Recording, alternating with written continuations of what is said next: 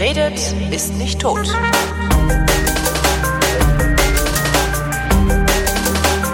In Folge 748 habe ich mit einem jungen Mann gesprochen, äh, beziehungsweise geskypt. Der stand irgendwo im Norden Syriens und hatte eine Kalaschnikow in der Hand, was jetzt ein bisschen dramatisch überspitzt ist, aber es klingt ganz geil.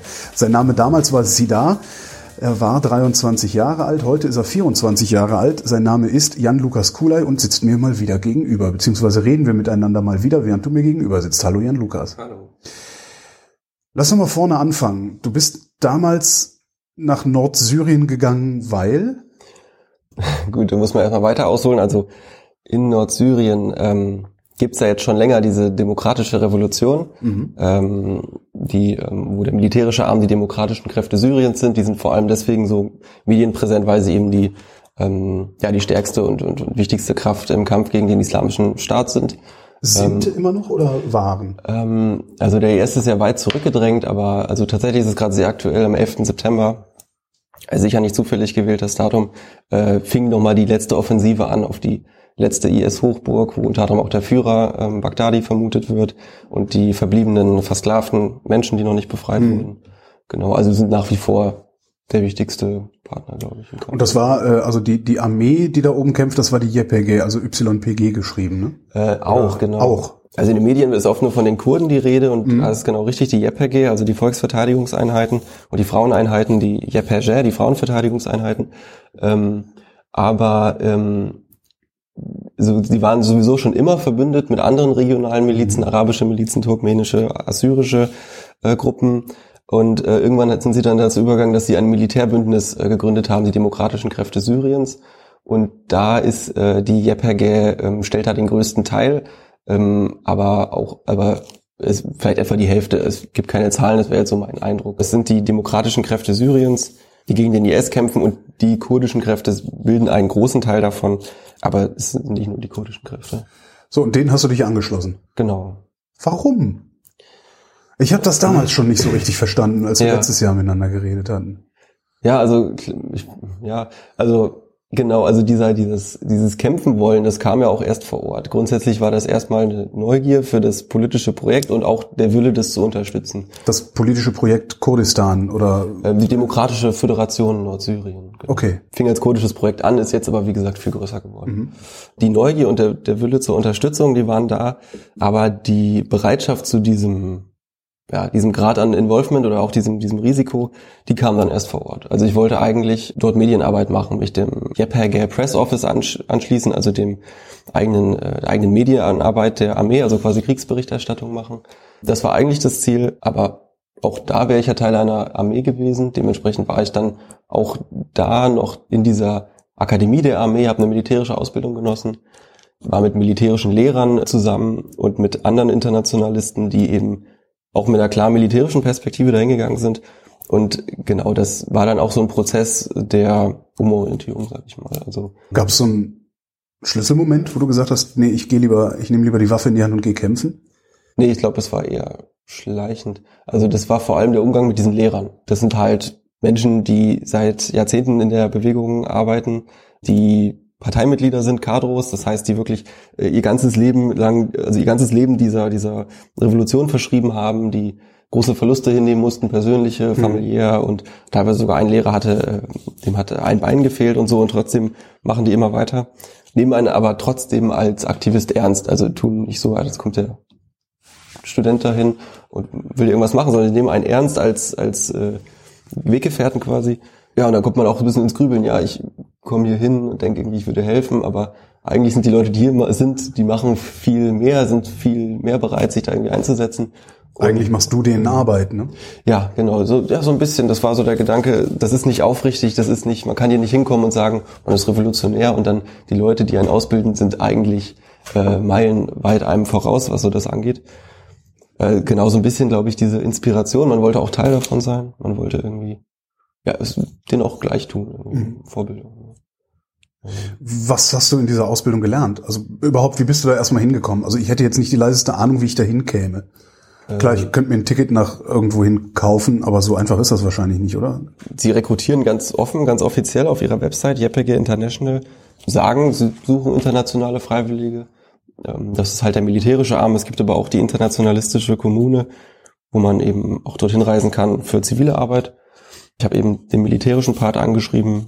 Genau, dann kamen so einige Fragen zurück, die man so im Anschreiben quasi Das heißt, es gibt Ansprechpartner und die sagen einem dann auch irgendwann, was man tun muss, also wo man hinfahren genau, muss. Per E-Mail läuft das alles verschlüsselt. Ähm. Woher wusstest du damals, dass du, ja, dass du mit den richtigen Leuten sprichst? Hm. Also jetzt weißt du es, aber. Äh, Stimmt, das ist eigentlich eine Frage. Ich meine, wenn mir einer eine Mail schickt, sagt, flieg nach äh, Bagdad ja. und mach, sprich, sprich in der dritten Bude den ja. zweiten Mann von links an, da würde ich halt auch denken, ja, wer bist du, dass ich dir vertrauen kann? Hm. Ja, also es gibt ja auch relativ viel Medieninfrastruktur und also die verschiedenen Seiten der Bewegung verweisen ja auf, auf, aufeinander. Also hm.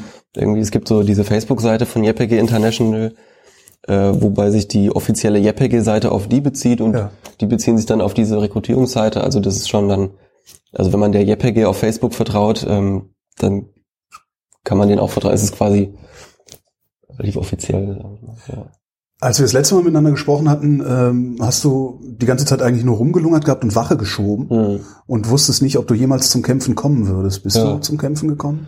Ja, kämpfen ist ja so ein dehnbarer Begriff. Ich, also ich, es wurde auf mich geschossen. Ja. Ähm, ich war auch an der Front, aber die, also diese Situationen sind viel, also sind so weit entfernt von dem, was man in Filmen so als Gefechte bezeichnet, dass ich das kaum traue, ja das so zu nennen. Ja, das ist es ohnehin, denke ich. Also weiß ich ja nicht, aber ja, also ich war auch an der Front, um das ja. zu beantworten. Ja. Hast du geschossen? Also auf dich wurde geschossen? Hast du geschossen, zurückgeschossen oder? Äh, in den Situationen nicht, nee. Ich würde sagen, ich habe nie auf Menschen geschossen. Nee. Wohin denn dann? Zum Üben. Ach so. Und, äh, also nicht irgendwie in Richtung des Feindes einfach mal äh, gefeuert. Nee.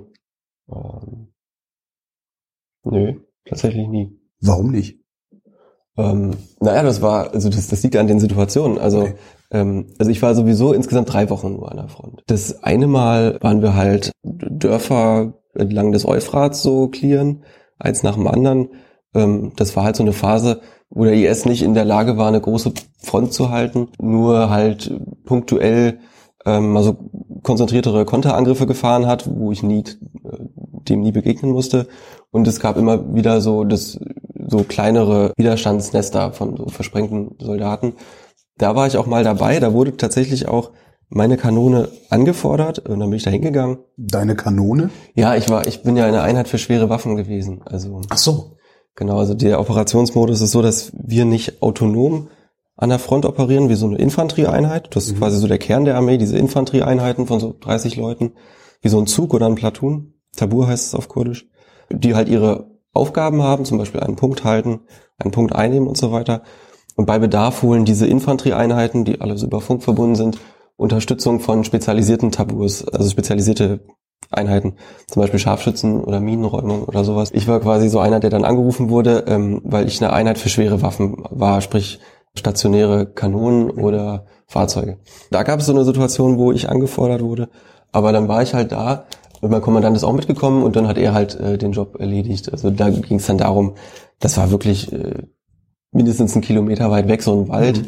Ähm, es war auch schon recht dunkel. Ich habe da keinen Menschen gesehen. Also sie wollten ja sicher nicht gesehen werden, aber wir sollten halt diesen Wald äh, ja ordentlich eindecken. Das hat er dann gemacht. War mir eigentlich mein Job gewesen. Ich habe mir jetzt auch nicht drum gerissen. Ich hätte da sagen können, jo, ich will das machen. Das ist mein Job, ich das machen können. Aber ja, ich meine, kann ja auch wer anders machen. Und dann Genau, war der Wald halt relativ klein. Wenn da wer war, lebt er wohl nicht mehr. Ob da jemand war, weiß ich nicht. Es wurde ja per Funk angefordert.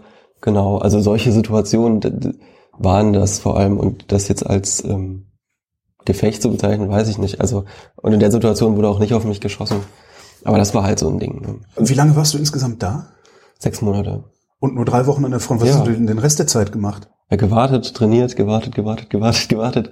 Zwischen, zwischendurch, also es dauert alles sehr lange, ne? Wenn man ähm, die Einheit wechselt, dauert das ewig. Wenn man irgendwie bis man seine Ausrüstung bekommt, dauert das ewig. Es ist äh, alles Sibbe, Sibbe, Sibbe. Das heißt, Sibbe heißt morgen. Und wenn die Leute sagen Sibbe, dann heißt das vermutlich morgen. Wenn sie Sibbe, Sibbe sagen, vielleicht noch diese Woche. Und wenn es dreimal kommt, dann kann man es eigentlich vergessen. Und das ist da so ein bisschen Kultur. Ist das dann nicht enttäuschend, weil du bist doch da nicht, nicht darunter gefahren, um dir eine Uniform anzuziehen, zu trainieren und zu warten, weil das hättest du Ja. auch hier im Wald machen können. Ja, es ist, ähm, ja, es ist enttäuschend. Das liegt halt auch an der irgendwie konkreten militärischen Situation dort. Also als ich gegangen bin, ähm, da wurden wieder viele schwere Waffen gebraucht. Das war gerade die Phase, die wo quasi jetzt es auch quasi genau da weitergeht. Da wurde diese letzte große Enklave von Daesh, das ist die Stadt Hajin, ganz südlich am Euphrat, die haben wir begonnen zu umstellen.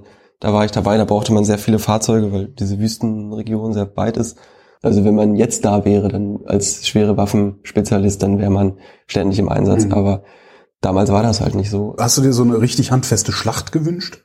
Mm, Ja, schon. Also man, man will ja auch irgendwie, also zum ersten will man irgendwie was beitragen, man will nicht nur rumwarten. Ja. Und dann gibt's aber natürlich auch, also man, es wird ja auf eingeschossen. Auch vor allem viel Tag und Nacht mit so Mörsern, Mhm. die so kilometerweit schießen, im hohen Bogen kommen. Und man denkt sich, also man kann eigentlich nichts machen, außer hoffen, nicht getroffen zu werden. Ja. Und man will halt irgendwie ähm, reagieren darauf. Ne? Man Ja. will ja, dass den Leuten auch irgendwie, also sie wollen ja einen töten. Das macht was mit einem. Man will sich nicht töten lassen. Man will dann ähm, sich wehren. Ne? Und Ich- dann hat man ich- schon den Wunsch. Ich würde fliehen, ja. weil ich nicht getötet werden will. ja. Nee, ja, das ist echt interessant. Also in der zu brenzligsten Situation, die ich hatte, das habe ich hinterher erst reflektiert, dass es gefährlich war. Ich habe währenddessen war eigentlich der der Wunsch danach zurückzufeuern, er hat alles überstrahlt. Der hat auch die Sorge um das eigene Leben völlig überstrahlt. Also der wirklich der der Wunsch, wenn man beschossen wird, sich zu wehren oder wenn man auch in der Lage ist, man ist ja bewaffnet und Ja. hat eine große Armee im Rücken und man denkt, Leute, jetzt seid ihr mal endlich dran. Und man wird beschossen, reagiert aber nicht aufgrund, naja, weil eine Armee halt als Kollektiv funktioniert und man kann halt nicht immer so vorstürmen. Aber man wünscht sich dann wirklich, ähm, auch in diesen wirklich sehr gefährlichen Momenten, gerade dann ganz besonders, ich will jetzt diesen Menschen, der mir dieses, das antun will, den will ich töten. Das ist wirklich, das ist eine Emotion. Ich sage nicht, dass das richtig ist, Ist, aber die, ist das antrainiert oder? Nee, also das ist nicht, das ist die Ausbildung geht in die andere Richtung. Die Ausbildung ist ja eher so politisch und wir, wir, wir wenden diese Gewalt an, weil sie, weil sie ähm, nötig ist, um den IS zu stoppen. Mhm. Es ist keine Justiz, wir rächen den IS nicht oder wir richten ihn nicht in dem Moment, in dem wir ihn erschießen, sondern wir erschießen ihn, um ihn von dem abzuhalten, was er tut. Und wir tun es nur, weil es anders nicht geht.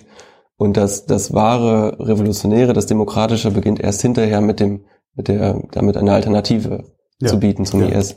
Und also die Ausbildung geht wirklich nicht in diese Richtung, den Feind zu entmenschlichen, dem Feind den Tod zu wünschen oder so.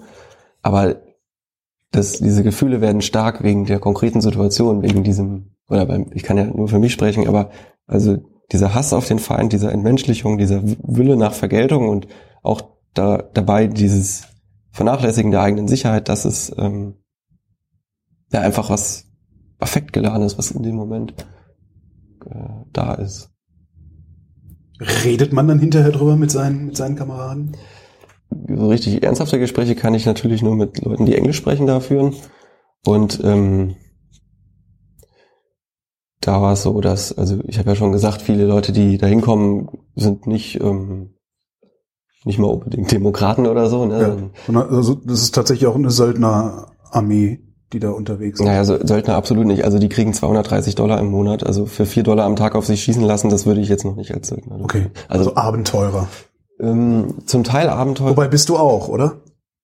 Zum Teil sicherlich. Ich. Also zum Teil, äh, ich, also ich, klar, alles drei spielt eine Rolle. Es gibt die, Leute, die Idealisten, es gibt die Militärfreaks und die Abenteurer und ich denke, von allem hat man was immer. Es ist eine Frage der Gewichtung. Du So, bist jetzt- der Idealist. Dann eher. Wäre ich gern, ja. Wärst du gern? Ja, also, Was heißt, wärst du gern? Bist du damit gescheitert? naja, in diesen konkreten Momenten ja schon. Ne? Also in den Momenten, in dem ich einfach dem Feind den Tod wünsche, ist es ja schon falsch. Also und der Antrieb ist ja nicht, ah, ich will dafür sorgen, dass der IS irgendwie ja, aufhört, Menschen zu unterdrücken, damit wir hier eine Demokratie aufbauen wollen, sondern ich möchte tatsächlich ihn richten ne? in dem Hm. Moment. Also wie gesagt, das muss ich immer dazu sagen, das ist, das ist halt, das ist nicht mein Standpunkt, sondern das Ja. ist halt eine Emotion so. Ne? Nicht, dass ich jetzt irgendwie dazu aufrufe, Menschen irgendwie zu richten. Man muss sich halt dagegen stemmen, das ist halt, es korrumpiert enorm. Ja. Das, äh, Warum bist du zurück? Also es war von Anfang an auf diese Zeit ausgelegt von mir. Ich wollte dahin was lernen, wirken und zurück. Genau, von vornherein geplant, hinterher ein Masterstudium anzufangen. Das war so ausgelegt. Hat das insgesamt eigentlich deine Haltung zum Krieg verändert? Also da bin ich gerade dran. Ich lese gerade viel zu Gewalt und Theorien, die das Recht, die Gewalt rechtfertigen und das ja. kritisieren. Da bin ich gerade noch echt dran. Also also ich meine, man weiß ja auch so, dass Krieg schrecklich ist, auch ohne das gemacht zu haben. Das ist ja keine einfache, es ist keine schwere Gleichung, das herauszufinden. Ja. Also das ist ja offensichtlich so, ne? Dennoch, auch diese Erfahrung hat dazu geführt, also radikal-pazifistische Ansätze sind, oder sagen wir Radikalpazifismus, damit habe ich mich nicht befasst, aber zumindest so bürgerlicher Pazifismus ist, ja, also ist einfach nur ein Gedanke, der, der überhaupt keinen Bezug zu einer Praxis hat, der sich an, an jedem einfachsten Gedankenexperiment schon zusammenbrechen lässt. Ist irgendwie mein Eindruck. Also ich meine, da gibt's halt diesen IS und der ist halt expansiv und man kann, wenn man irgendwie mit einer weißen Flagge auf die zuläuft, wird man halt erschossen. Und es, also wie das stoppen? Und da ist halt Gewalt als, nicht als Lösung, aber als akute, um das akut erstmal einzudämmen, halt nötig, glaube ich schon, ja. Hast du das vorher anders gesehen? Mhm. Warst du vorher radikalerer Pazifist? Nee, gar nicht. Also ich war nie Pazifist. Nee. Also sonst würde ich ja nicht zu einer Armee gehen. Du sagtest, du wolltest lernen und wirken. Was hast du hm. gelernt?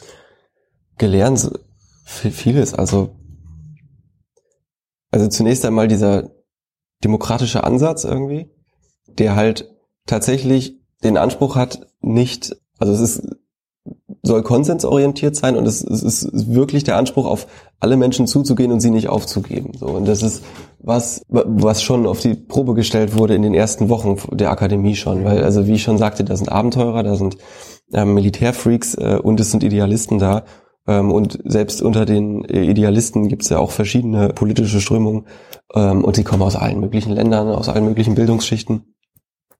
Und natürlich ist es dann extrem schwer, dann über einen Monat äh, zusammenzuleben, auf engstem Raum, zusammen zu lernen, zusammen zu, zu trainieren, zusammen zu arbeiten und so weiter.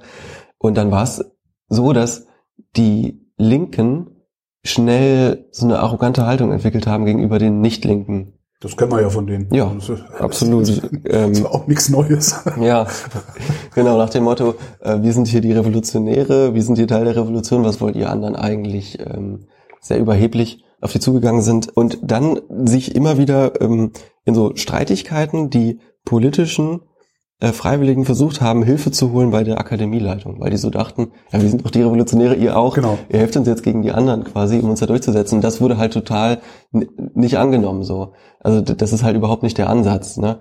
Die, diese Konflikte betrafen vor allem so diese Wartezeit vor der Ausbildung, wenn man halt sehr viel Zeit hatte und wenn man viel Zeit hat, dann gibt es auch viel Konfliktstoff so, weil es nichts zu tun gibt. Und dann als die Ausbildung losging und damit auch die demokratischen Instrumente angefangen wurden zu praktizieren, hat das wirklich Stück für Stück besser geklappt. Was mich sehr beeindruckt hat. Also ähm, es gibt zum Beispiel dieses ähm, Tech Meal heißt das. Ich glaube, das, ähm, ich weiß nicht, was das auf Deutsch heißt. Ich glaube, ähm, Bericht oder Aussprache, irgendwie sowas. Mhm. Und es ist ähm, mehrmals am Tag ist das, da kommen dann alle zusammen und es wird halt Kritik und Selbstkritik geäußert. Das heißt also alle. Wir reden jetzt nicht über eine militärische Ausbildung. Doch, das ist Teil, also in jeder militärischen Struktur gibt es diese okay. Instrumente okay. Ähm, dieser Kritik und Selbstkritik und und dann klar wurde auch diese dieses kollektive ähm, sich kritisieren und versuchen daran zu wachsen an der Kritik als Gruppe wurde dann auch versucht zu instrumentalisieren also halt im Rahmen dieser Grüppchenbildung, die es vorher schon gab. Und äh, das funktioniert aber nicht. Also weil alle alle kritisieren können. Ja. Und relativ schnell wurde dann deutlich, dass wenn man diesen, diesen Konsensansatz ernst nimmt und wirklich versucht, irgendwie alle mit einzubeziehen und wirklich niemanden irgendwie zu hintergehen oder so, dass es dann am besten klappt und das hat überragend funktioniert. Also ich war wirklich ähm, beeindruckt davon, was einfach dieses mehrmals am Tag zusammenkommen, sich gegenseitig kritisieren ich kann mir das nicht so richtig vorstellen. Ist das irgendwie, ja, Lukas, dein Kaffee schmeckt scheiße? Nee, das ist doch nicht, was ihr dann macht, oder? Ja, es ging, genau, also Kritik. Also ihr, ihr habt ja. da Uniform an äh, ja. und macht den ganzen Tag irgendwas. Genau, also ja, die Akademie ist ja also selbstverwaltet. Das heißt, also wir sind so ein Jahrgang, wir haben Unterricht, ja. ja wir der Jahrgang kocht auch, und dann gibt es so eine Kochliste. Jeder Was, was lernt ihr in diesem Unterricht? es geht vier Wochen, es ist jeden Vormittag äh, Sprache Kurdisch Ja. ähm, und nachmittags die erste Hälfte so Politik, Geschichte mit dem Fokus auf der Bewegung und die zweite Ausbildungshälfte nachmittags militärisch, Okay. wobei es ein paar Tage gibt, die rein militärisch sind, weil es so größere Übungen sind. Genau, und jeden Morgen Sport. So, dann kommt ihr zusammen und kritisiert euch gegenseitig. Weiß nicht, der Jan Lukas hat im Unterricht geschwätzt. Oder? Nee, nein, ist, es, es sind ja Übungen, die auch schwierig sind. Also bei so, oder zum Beispiel, Jan Lukas hat irgendwie die, oder die würden mich bei meinem Kampfnamen nennen, die, der hat irgendwie bei der Wache morgens, er hatte die letzte Wache morgens, hätte alle wecken müssen, hat er irgendwie 20 Minuten zu spät gemacht. Okay. Sowas. Oder das Essen war zu wenig, wir sollten das nächste Mal darauf- achten, dass wir so viel kochen, dass alle satt werden. Oder schmeißt nicht überall eure Kippen hin. Also Hm. sowas. Also so Dinge, die das Zusammenleben vereinfachen. Ne, und das hat wirklich dazu geführt, dass die Gruppe da zusammengewachsen ist. Was mich sehr beeindruckt hat. Also auch ich war natürlich als Idealist äh, erstmal extrem abgrenzend gegenüber so Militärfreaks. Ich habe da Leute beleidigt und war wirklich echt, äh, war eine echte Spannung auf jeden Fall. Aber auch mit denen hat's dann immer besser geklappt. Warum sind die Militärfreaks ausgerechnet dahin gegangen? Also weil für vier Dollar am Tag, äh, die hätten auch zu Blackwater gehen können für 4000 oder 400 am Tag oder sowas. Also man kann sich halt sehr direkt was aussuchen. Also man sagt, man geht zur JPG, dann kommt man da hin und dann kommt man direkt in den Kampf gegen den IS. Und das ist ja also in keiner anderen militärischen Struktur so direkt.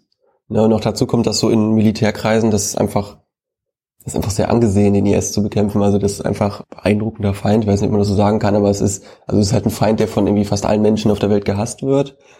Das heißt, du kannst dann irgendwie in 30 Jahren in der Kneipe sitzen und erzählen, ich habe damals gegen den IS gekämpft und alle würden sagen, oho. Genau, dazu kommt ja auch, dass die, die USA den IS ja bekämpfen, aber eben nicht auf dem Boden. Und ähm, manche Amerikaner haben eben den Anspruch, die auf dem Boden zu bekämpfen. Aber tatsächlich, da Ähm. kommen dann Amerikaner hin, die, okay. Ja, also auch viele so Ex-Marines, Leute, die wirklich Veteranen sind aus äh, Afghanistan, Irak, die, naja, vielleicht auch, ähm, wie ich am Anfang schon sagte, so korrumpiert sind von dieser Gewalt, dass sie halt immer noch, dass sie so auch so damit imaginieren, so ja, wir haben irgendwie muslimische Männer mit mit Bärten bekämpft im Irak, hier sind auch solche Leute, hier kann ich The doch gleich show must go on. So Ja, okay, absolut. ja. Äh, Das ist ein, ein Riesenthema. Also das, ne, viele dieser Militärfreaks sind wirklich, also ich hatte einen Freund zum Beispiel, der war bei der Fremdenlegion, das war ein Mhm. Franzose, 14 Jahre oder so. Als er dann dort so alt war, wurde, war er Söldner und hat da äh, sein Geld mit verdient. Und als er dann auch für diesen Job zu alt wurde, kam er zu uns. Wann ist man zu alt für diesen Job? Ich weiß nicht, wie alt er war, also über 50 auf jeden Fall Okay. schon, ja. Und der war halt ein Krieger durch und durch sein ganzes Leben lang nur. Und Fremdenlegion und dann Söldner, der hat ja auch jetzt nicht irgendwie, der hat wirklich ne, das Messer, Messer zwischen den Zähnen, sage ich mal, Ja. und konnte halt nicht aufhören und hat dann diese Möglichkeit genutzt, halt wieder in einen, in einen ähm, Kampf zu kommen. Wobei das wirklich eine schöne Geschichte ist mit ihm, weil er also sich hat politisieren lassen von dieser Idee und dann tatsächlich da so das erste Mal gesagt hat, das ist jetzt so ein guter Kampf und so und hatte auch vor, sich dort niederzulassen in Nordsyrien, dann nach der Raqqa-Kampagne, die er leider nicht überlebt hat. Also bei ihm hat es echt was bewegt, auch die, der Aufenthalt dort und die Menschen dort. Das ist eigentlich ganz schön. Also weil selbst der, ne, man soll die Leute nicht aufgeben, selbst der, der irgendwie sein Leben lang nur auf Menschen geschossen hat, gut hat er bis zum Tod ja gemacht, aber hat da nochmal erkannt, er kann seine Skills auch für was Gutes Wenn morgen, einsetzen. wenn morgen der Kampf vorbei wäre, hätte er trotzdem noch was zum Leben. ja, Ja. genau. Du sagtest gerade, er war ein richtiger Krieger. Was, was zeichnet einen Krieger aus? Würdest du einen Krieger erkennen, wenn er vor dir sitzt? Nee, ich glaube nicht. Ich glaube, also Menschen, die so sehr kriegermäßig sind, also sehr korrumpiert sind von so Krieg- und Gewaltsituationen, sind, glaube ich, eher verschlossener dann, weil sie eben eine, eine eigene Welt haben, die kaum transparent ist für die meisten Menschen und sich irgendwie nie so vollends wohlfühlen in Kontexten, die nicht nah sind, wo es knallt oder so. Ja. Zivilen, zivilisierten Kontext. Ja, genau. Also das sieht man ja bei Biografien wie seiner. Ist auch nicht die einzige dieser Art, dass es halt immer weitergehen muss, irgendwie ab einem bestimmten Punkt. Also man halt zu lange, zu viel, zu intensiv sich dem hingibt, diesem Kreislauf, den ich beschrieben habe. Ne? Wenn man es nicht schafft, sich daraus zu reflektieren oder auch nicht den Anspruch hat oder so, dann kann das echt dazu führen, dass man so Krieger wird quasi. Ja, Hast du da eigentlich auch andere Deutsche getroffen? ja. ja. Was waren das für Typen? Äh, verschieden. Es gibt ja auch immer Freiwillige, die quasi für immer dorthin gehen und dann auch dort, sag ich mal, nicht so als Gäste sind, sondern wirklich ähm, fließend Kurdisch, Arabisch sprechen und so Kaderfunktion quasi haben.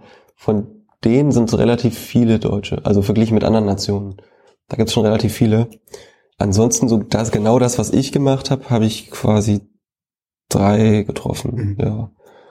Da war ein linker, so Antifaschist, ein äh, ja, nee, zwei ehemalige Bundeswehrleute, Hm. genau.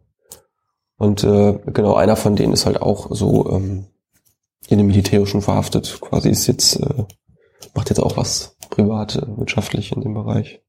Wenn du sagst Kader, ähm, ist das, das deutet darauf hin, dass, sie- dass, dass es nicht, nicht eine reine Armee ist, sondern irgendwie eine Vermischung von, weiß ich nicht, Verwaltungsstruktur, poli politischer Struktur mit Armee oder habe ich da jetzt das völlig falsche Bild im Kopf?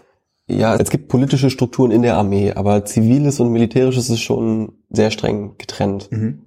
Also wir, wir dürfen mit die, unseren Panzerfahrzeugen nicht in Städte rein. Ja. Die Stadt gehört der Polizei, wir sind für die Grenzen da, da gibt es eine strikte Trennung, unsere Basen sind weit außerhalb der Stadt. Also das ist schon getrennt, es gibt Zivilräte und Militärräte. Was es aber gibt, ist Parteimitglieder, Mitglieder, Kader, Kadro, die ähm, auch Teil der Armee sind. Das ist quasi sowas wie die ideologische und militärische Elite. Es gibt dann quasi zwei Kategorien von, von Einheiten. Es gibt die Kadro-Tabus, also die Kadereinheiten und es gibt die Heremi-Tabus, das heißt äh, einheimisch oder lokal. Genau, die Heremi-Tabus, das sind ganz, da war ich auch drin, das sind einfach, ja, man könnte sagen, wie eine Berufsarmee. Also die Leute kriegen ein Gehalt, die Leute kriegen Urlaub und so, genau. Und die Kader-Tabus, das sind quasi die Leute, ähnlich wie den Lehrern in der Akademie, die also Ja. quasi ihr ganzes Leben dieser Bewegung verschrieben haben. Und die kriegen kein Gehalt, also weil sie sozusagen nur für und von der Partei leben. Sie kriegen halt alles von der Partei. Das ist ganz lustig, das wird wirklich auch darauf geachtet. Also wir hatten zum Beispiel einen Kader bei uns im Tabur, auch wenn es kein Kadro-Tabur war, der kein Gehalt bekommen hat. Und deswegen hat die Logistik extra für ihn äh, Zigaretten gebracht. Also er hat die Zigaretten umsonst bekommen, Ja. weil er kein Gehalt kriegt. Alle anderen mussten sie kaufen, weil sie ja Gehalt kriegen.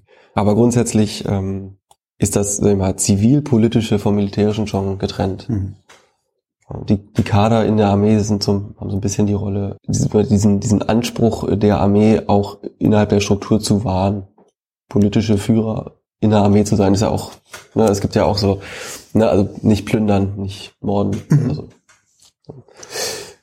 Du sagtest vorhin demokratische Instrumente, wie eben diese Kritikrunden. Was gab es denn da noch für demokratische Instrumente, von denen du vor allen Dingen neu gelernt hast? Wir sind immer noch beim Lernen. ich könnte jetzt vielleicht die, damit es nicht so wirr ist, die Struktur der Armee so ein bisschen erklären, wie das so demokratisch funktioniert. Grundsätzlich gibt es irgendwie dieses, dieses Oberkommando, was natürlich ähm, jede Armee braucht. Da, da werden, wird so entschieden über die grundsätzlichen Kampagnen, die angegangen Ja. werden.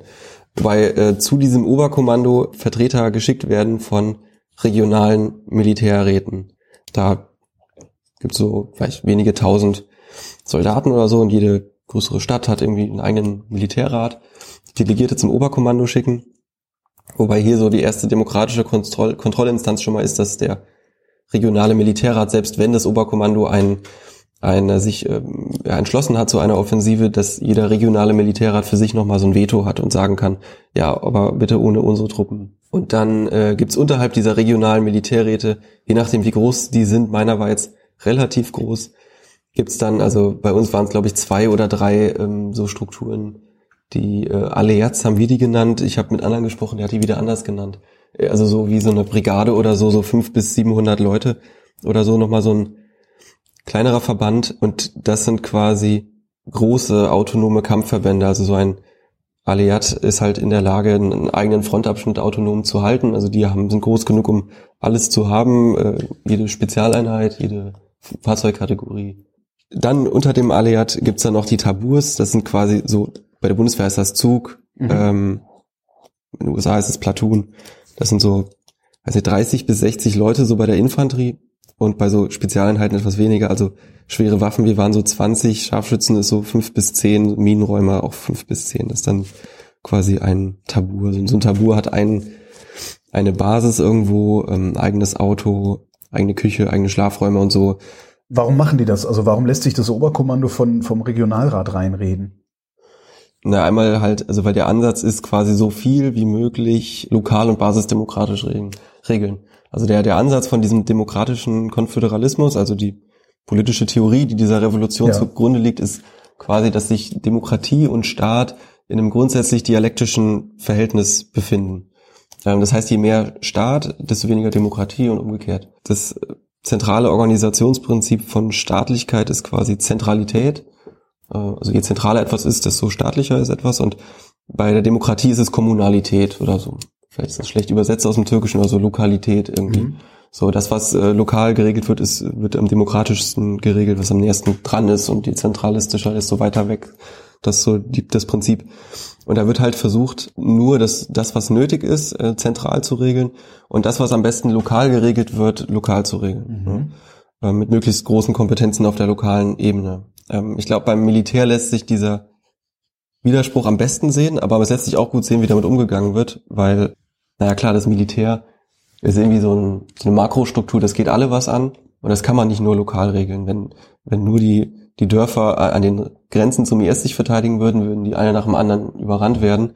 Es haben alle ein Interesse daran, dass es ein kollektives Militär eine nächst höhere Struktur gibt. Genau. Deswegen gibt es eben dieses Oberkommando, aber auf der gleichen Seite wird versucht, so viel wie möglich auf der unteren Ebene zu regeln, damit es möglichst die Lösungen möglichst nah sind an den lokalen Gegebenheiten.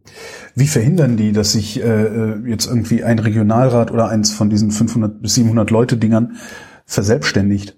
Das ist interessant. Ähm, ich glaube, ich, also ich, bei der JPG ist es auf jeden Fall so, dass alle Menschen, die eine Funktion haben, die über eine Taburleitung hinausgeht, also sobald jemand mehr als 30, 40, 50 Leute befehligt, ist er in der Regel Kader. Also so hab, mhm. ich habe die, also die, die ich gesehen habe, alle, die irgendwie Alerts kommandiert haben oder sogar ein Military Council, das waren Kader. Das heißt, es waren naja, quasi Menschen, denen man vertraut hat. Also mhm. klar, das ist jetzt keine institutionelle Überprüfung, aber ähm, naja, es sind Menschen, die ihr ganzes Leben lang, ihr ganzes Leben dieser Bewegung verschrieben haben und denen wird quasi vertraut. Grundsätzlich ist natürlich auch jeder regionale Militärrat schwächer als alle anderen. Vielleicht ist das ein gewisser Druckpunkt auch, den man im Zweifel nutzen kann. Das heißt, problematisch wird es wahrscheinlich auch erst, wenn es keinen äußeren Feind mehr gibt und diese Struktur immer noch existiert. Ne? Ja, das ist, ähm, könnte ein Problem werden, gerade gerade wegen diesem Durst nach mehr Gewalt, der sich in kämpfenden ja. Armeen einfach entwickelt, wenn der nicht gestillt werden kann, muss man sich ja irgendeinen Feind suchen. So, das, das kann, also es ist ein Problem, glaube ich, für, für jede Postkriegsgesellschaft, ja, auf jeden Fall. Ist das den Menschen vor Ort, vor allen Dingen die, die dann auch des politischen Aufbaus oder der Demokratie wegen da sind, ist das denen klar? Haben die einen Plan für danach? also ich weiß nicht, ich habe über sowas mit Leuten nicht geredet. Ich glaube auch, weil die Perspektive für Frieden sehr utopisch scheint. Also der syrische Bürgerkrieg äh, noch lange nicht vorbei ist. Ne? Und wobei gerade gerade ist natürlich wieder eine sehr kritische Phase, aber es wird, selbst wenn in Syrien die Lage einigermaßen geregelt ist, ähm, gibt es immer noch die Türkei, die absolut kein Interesse an kurdischer Autonomie an ihren Grenzen hat. Ne? Das ist, äh, glaube ich, mir als klar geworden in den letzten Jahren. Und die wirklich jedes bisschen Spielraum, das ihnen international, die internationale Staatengemeinschaft irgendwie zulässt, äh, gleich nutzen für eine Expansion, wie in Afrin. Da war mal kurz Luft, da war kurz irgendwie unklar, wer Anspruch auf das Gebiet hat und ähm, wer das irgendwie schützt. Und dann waren sie sofort da und diese Bedrohung ist, ist immer real. Also solange Erdogan an der Macht ist oder seine Bewegung, diese Partei, dann das heißt, für die, die, die Türkei ist auch Feind der äh, Föderation. Auf jeden Fall, ja. Auf jeden Fall. Gibt es überhaupt Freunde dieser Föderation? Es gibt schon Staaten, die ein Interesse an der Unterstützung dessen haben. Es gibt auch Staaten, die das unterstützen. Also die USA zum Beispiel sind sehr präsent da. Wobei das. Na gut, das heißt nicht, dass sie die nicht sofort an die Türken verkaufen würden, wenn es irgendwie politisch oder, oder ökonomisch opportun wäre. Das, das stimmt, das, ja. Also sie würden es tun, wenn es natürlich politisch opportun wäre, das ist ja. klar. Also es gibt halt gerade dieses, dieses gemeinsame Interesse, den IS zu besiegen. Das ist also das vordergründig ja. kommunizierte Interesse. Ich halte das auch für ein authentisches Anliegen der USA, aber sicher gibt es noch andere, andere strategische Interessen. Der ähm, Mattis, der, ich glaube, Verteidigungsminister ist ja der mhm. USA, der hat auch gesagt, wir werden auch nach der, nach dem, nach der Niederlage des IS noch in Nordsyrien bleiben und für Stabilität sorgen. Das heißt also auch mittelfristig ist das erstmal gesichert, dass sie da sind. Aber auch Frankreich hat einen, ziemlich großen Schritt auf die Föderation zugemacht, nämlich nach der Invasion Afrins durch die Türkei äh, gab es ja immer wieder Drohungen von Erdogan, dass er noch weitergehen will. Mhm. Und was da vor allem im Mittelpunkt stand, war die Stadt Manbij. Das ist eine arabische Stadt innerhalb der, der Föderation, die am noch am nächsten dran ist zu diesem zu der türkischen Besatzungszone, aber nicht Afrin ist. Also das wäre quasi das nächste Ziel nach Afrin, so wenn man logisch weitergehen würde. Und dann hat Frankreich daraufhin äh, eine neue Militärbasis aufgemacht in Manbij selber, also quasi um das auch zu verhindern und ein Statement zu setzen. Ja, das sind unsere Verbündeten und wir tolerieren das nicht. Und genau, das ist schon etwas lange her, aber das in Verbindung mit dem Statement von, von Mattis, dem mhm. Außenminister oder Verteidigungsminister der USA, zeigt schon, dass, glaube ich, mittelfristig auf jeden Fall das strategische Interesse des Westens besteht, die nicht vor die Hunde gehen zu lassen. Wie das jetzt weitergeht, ne, und was vor allem was mit Idlib los ist, ähm, wie ob Erdogan sich in seine Schranken weisen lassen wird oder nicht, das liegt natürlich nicht beim Westen so, das ist auch wichtig, was da passiert. Aber mittelfristig ist erstmal alles gut. Also ob es jetzt wirklich schon diese Perspektive gibt, so Friedensgespräche unter Beteiligung der Föderation, das ist gerade noch nicht absehbar. Es ist nicht unmöglich, es ist eine Möglichkeit auf jeden Fall, aber es ist echt noch nicht absehbar. Du sagtest vorhin, du wolltest dahin zum Lernen und zum Wirken. Hm. So, gelernt hast du ein bisschen was? Ja.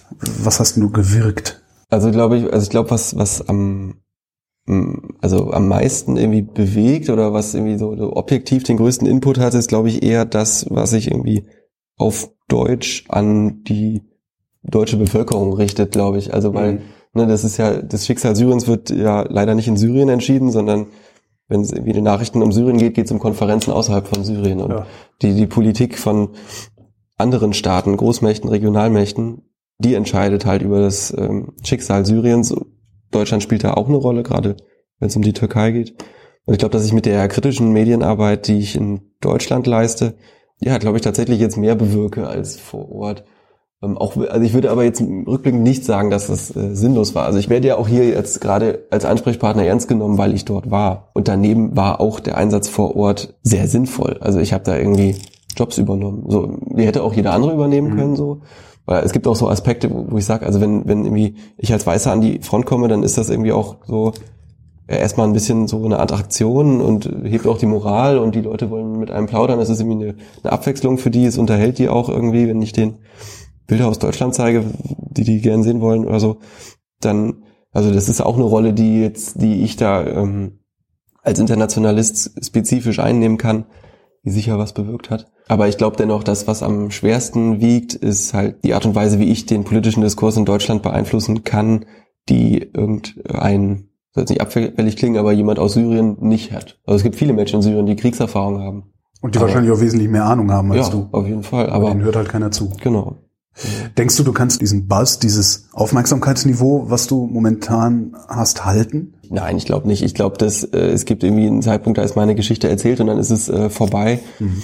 Man kann natürlich irgendwie gucken, dass man mit der Aufmerksamkeit so ein bisschen haushaltet und nicht alles auf einmal macht oder irgendwie auch seine Strategie verändern irgendwie. Also zum Beispiel, also jetzt am Anfang war halt viel so dieses, ah, Student in Rojava, was macht der denn da? Mhm. Dann äh, versuche ich jetzt nächste Woche ein Interview zu geben über halt die letzte Schlacht gegen den IS, der halt, die, die halt extrem wichtig ist in meinen Augen. Also halt die, das wird die schwerste und gleichzeitig die wichtigste Schlacht gegen den IS, die läuft ja seit ein paar Wochen erst. Ist überhaupt nicht medienpräsent. Das versuche ich damit äh, aufmerksam zu machen. Ich wollte gerade sagen, hä? Genau, und, und vielleicht ist dieses Veteranending, also diese Reflexion, der Erfahrung, dass man verroht, dass man auf einmal ja Menschen den Tod wünscht, was wo man vor sich selber erstmal zurückschreckt und die Reflexion dessen sozusagen eine Gewaltkritik irgendwie zu äußern. Das könnte vielleicht noch mal was sein. Aber ich glaube, irgendwann, irgendwann ist es vorbei, klar. Also dann, dann ist meine Rolle gespielt und dann bin ich da nicht mehr gefragt. Ja, das ist halt so. Die letzte Schlacht gegen den IS? Ja. Erzähl. Also Generell gibt es noch mehrere kleine Enklaven des IS, aber es gibt vor allem das eine große Rückzugsgebiet noch ähm, ganz südlich äh, am Euphratfluss ähm, rund um die große Stadt oder relativ große Stadt Hajin, wo also zum Beispiel auch der Führer des IS, Baghdadi, der wurde ja lange tot gesagt, mhm. tot vermutet, hat sich äh, Ende diesen Sommers nochmal in einer Audiobotschaft an seine Anhänger gerichtet, äh, aus Hajin heraus ob er noch lebt, wissen wir nicht, aber zumindest bis vor ein paar Monaten noch. Ich wollte auch gerade sagen, Stimmimitator. Könnte auch sein, ne? oder ist eine alte Aufnahme. Ja. Es sind immer noch viele versklavte Menschen noch nicht aufgetaucht, die auch dort vermutet wurden. Und vor allem, was ganz entscheidend ist, jedes Mal, wenn wir ähm, eine große Stadt umstellt haben und kurz davor waren, sie einzunehmen, also schon weit fortgeschritten waren, gab es halt immer noch so Verhandlungen mit dem IS, die sind dann, haben, wollten dann aufgeben, wollten immer abziehen und haben dann immer auch Geiseln genommen als Druckmittel. Und so gelang es denen immer ihre politischen, ideologischen und militärischen Führungskader, die immer zu bewahren ja. und immer in Rückzugsgebiete noch zu verfrachten. Die Sache ist halt, es gibt jetzt nichts mehr, wo sie hin können. Sie sind jetzt komplett umstellt. Hajin ist komplett umstellt und wird seit dem 11. September eben angegriffen.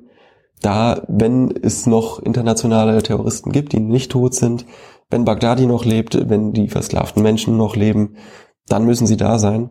Und diese Stadt wird gerade angegriffen. Äh, es werden zwischen 1500 und 2000 Dschihadisten noch da drin vermutet. Das ist schon ordentlich. Also in Raqqa waren es zwischen 2 und 4000. Das heißt, es ja. kommt dem schon, reicht da schon ran. Und es sind vor allem die Leute, die Erfahrung haben aus Mosul, aus Raqqa, aus Manbij. Diejenigen, die wichtig genug waren, als dass sie nicht verfeuert wurden.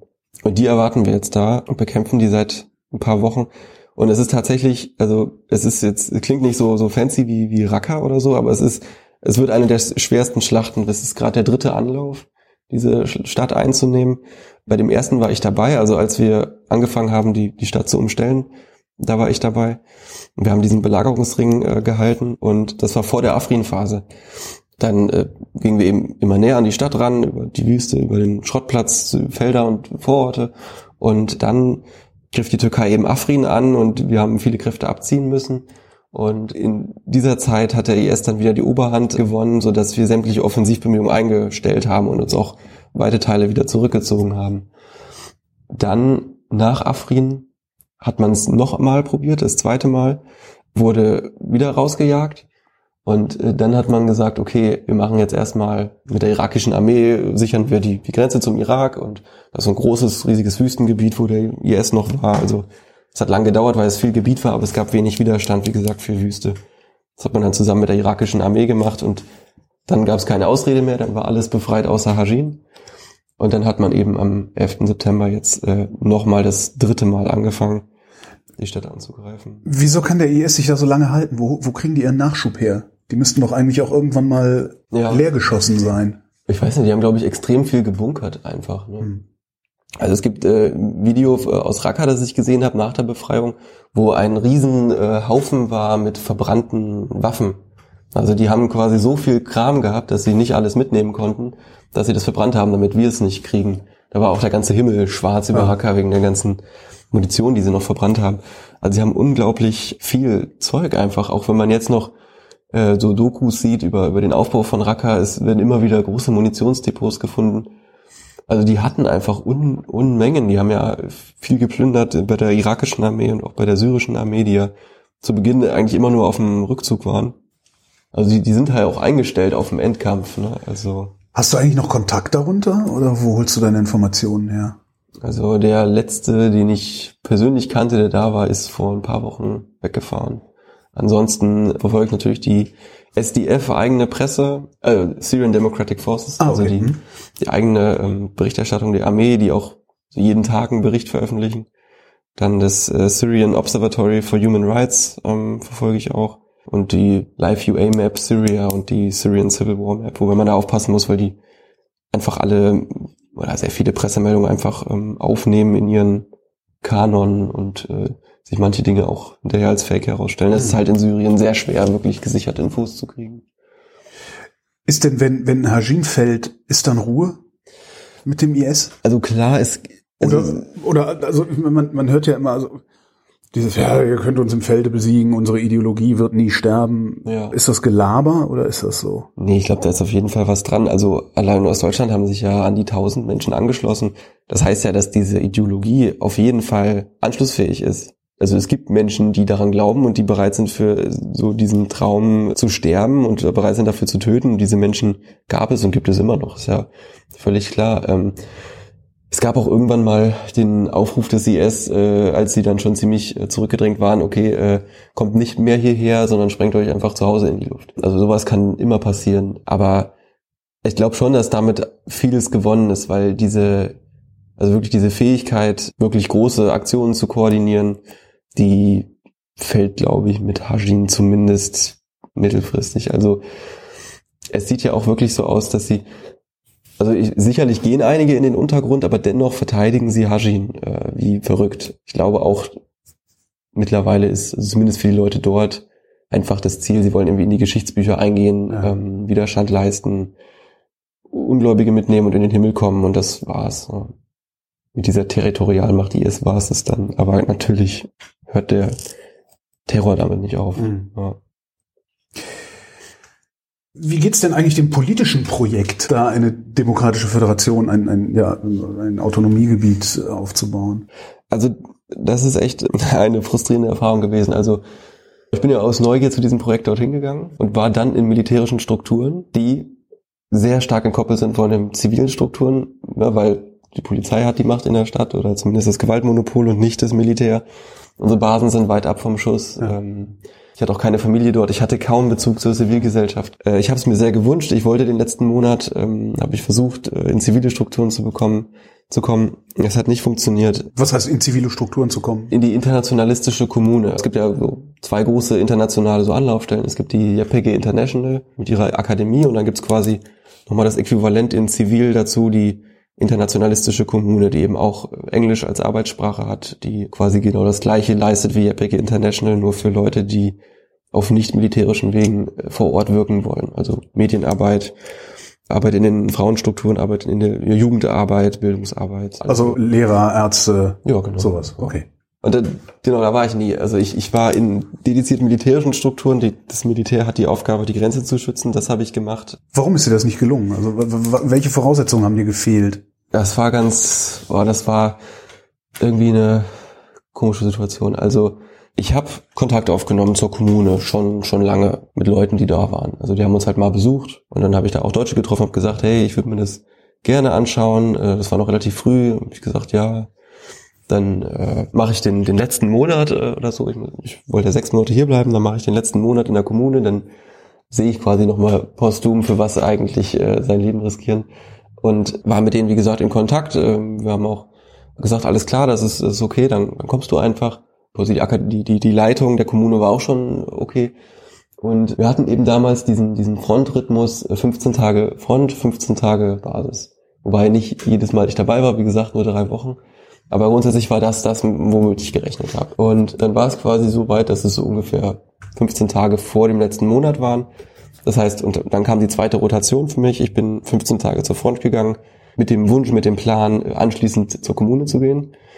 Dann war ich an der Front und dann hieß es auf einmal, also nach so 10 Tagen oder so, hieß es dann, okay, könntest du nicht hier irgendwie 30 Tage bleiben oder so? Wir brauchen die schweren Waffen hier vor mhm. Ne, wie gesagt, vorher war, wurde es nie gebraucht und im letzten Monat wurden sie dann gebraucht, weil wir dann eben Hajin äh, begonnen haben zu umstellen und wir aus der Wüste eben so einen riesigen Belagerungsring aufgebaut haben und da war es halt, das ist halt gut für so Selbstmordautos, diese Flächen und um die zu zerstören, braucht man eben höhere Kaliber und als viele Fahrzeuge. Und dann auf einmal wurden sie alle gebraucht, auch für, für lange.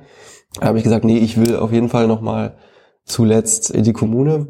Und dann wurde ich tatsächlich, hatte der Frontkommandant, dann das war der Chef von dem regionalen Militärrat und er hat dann gesagt, ist okay und hat mir sofort ein Auto besorgt und mich erst nach, das war eine umständliche Reise, erst nach äh, Serikanier gefahren, zurück in meine Basis. Da sollte ich dann Sachen mitnehmen.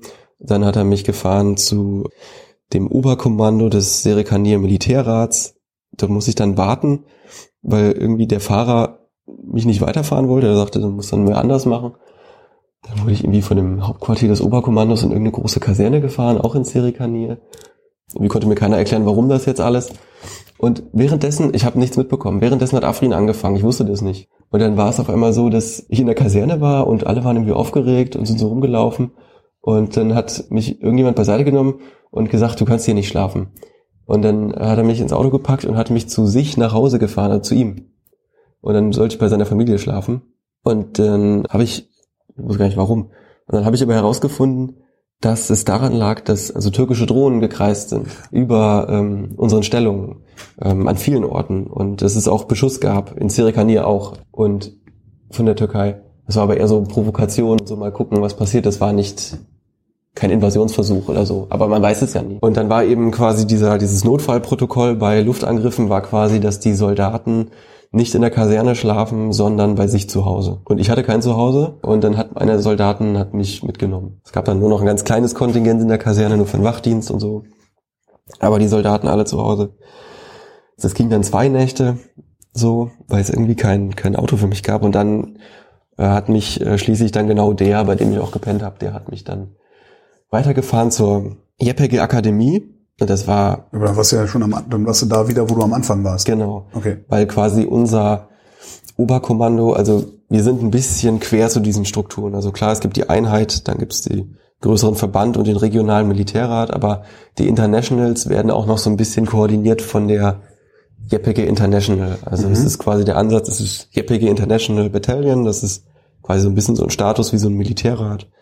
Und mit so spezifischen Anliegen äh, kümmert, da kümmert sich so ein bisschen die Akademie drum. Also die koordinieren das alles, die beantworten ja auch die E-Mails von Interessenten und äh, teilen Leute Einheiten zu und wenn irgendwie die Leute sterben, haben die Korrespondenz mit den Familien und sowas, die, die organisieren das alles und dementsprechend war für den Wechsel in den zivilen Sektor die Akademie erstmal mein Ansprechpartner. Und dann war ich in der Akademie und den Wunsch geäußert, so ins zivile Leben zu wechseln. Die waren halt ähm, extrem gestresst natürlich von der Afrin-Situation. Die haben natürlich viele Freunde dort.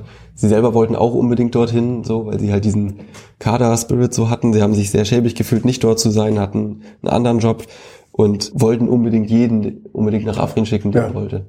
Ich wollte nicht nach Afrin. Ich wollte in den zivilen Sektor. Und sie wollten mir diesen Wunsch nicht gewähren. Sie haben gesagt, die Militärzeit ist quasi sechs Monate. Du kannst das Militär vorzeitig verlassen, aber nur nach Hause. Wenn du hier bleiben willst, bleib sechs Monate im Militär, mach danach, was du willst. Also danach hätten sie mir geholfen, in den zivilen Sektor zu gehen. Aber nicht vorher. Also sie wollten halt quasi mich nach Afrin drücken. Dann haben wir diesen Kompromiss ausgearbeitet, okay, ich gehe jetzt für den letzten Monat nochmal zum Militär, aber nicht in Afrin, sondern ich hatte dann auch noch internationalistische Freunde, die hatten sich so eine, das ist auch eine ganz interessante Geschichte, die hatten sich dann quasi so eine also halb informelle internationale Einheit äh, aufgebaut. Ähm, da bin ich dann hingegangen und habe dort dann die restliche Zeit quasi abgesessen, bin auf keine Rotation mehr mitgegangen, habe nur noch gewartet, zwei Wochen. Weil in dieser Einheit waren eben auch Freunde aus meiner Klasse, die dementsprechend genauso lang da waren. Ja. Dann habe ich gemeint, ja, bald sind sechs Monate voll, geht ihr denn nach Hause? Und sie meinten, ja, aber das ist doch schon in zwei Wochen, weil die haben irgendwie in Wochen gezählt und nicht so in Kalendermonaten. Und dann meinten die, ja, es ist doch schon in zwei Wochen gut. Und dann habe ich da zwei Wochen gewartet, dann sind wir alle zusammen zur Akademie und nach Hause.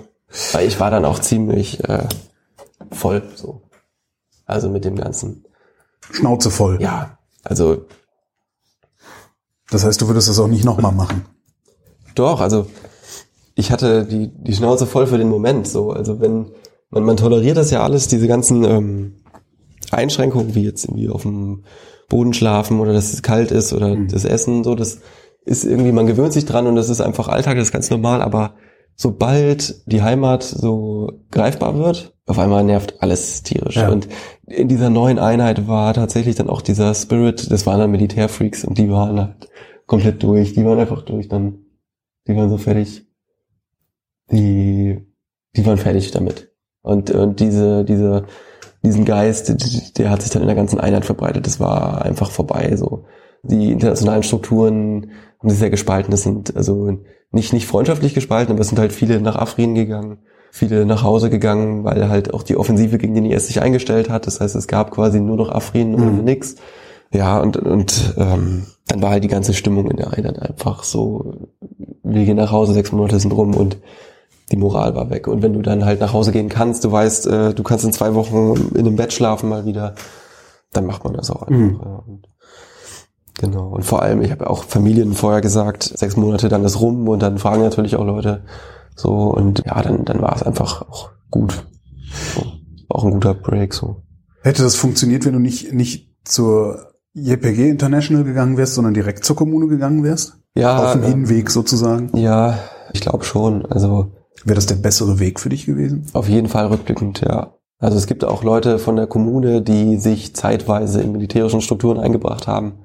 Also so rum hat das offenbar geklappt. Äh, andersrum hat es sich als schwer, sehr schwer herausgestellt. Also rückblickend betrachtet ist, glaube ich, die Kommune für politisch motivierte Leute, die wissen wollen, worum es da geht, aber sich auch einbringen wollen und auch militärisches nicht ausschließen, können sie ruhig ausschließen, aber wenn, ne, also wenn man auch das vielleicht machen möchte, ist also die Kommune auf jeden Fall, finde ich, jetzt für politische Freiwillige der bessere Punkt, so. Ja. Fragen dich Leute, wo soll ich hingehen? Also es kommen teilweise einfach so Facebook-Nachrichten von irgendwelchen Leuten, die aber offenbar nicht einmal Google bedient haben und also gar nichts äh, wissen, also nicht nicht mal den, den, den Link zur Seite, also ich habe den einfach nur den Link zur Seite geschickt und sie haben sich schon bedankt, also sie haben ja, das ist einfach nicht authentisch, die schreiben da nicht, versucht das seit Jahren und haben nicht mal die E-Mail-Adresse herausgefunden. Das ist wirklich der erste Ich versuche seit Jahren nach Nordsyrien zu kommen. Oder? Ja, genau, und, und wissen nicht, wie kannst du mir helfen. Also das, das ist wirklich ähm, nicht schwer. Also man, man muss einfach mal googeln und dann weiß man schon mehr als, als das, was die Leute wissen wollen, die mich da anschreiben.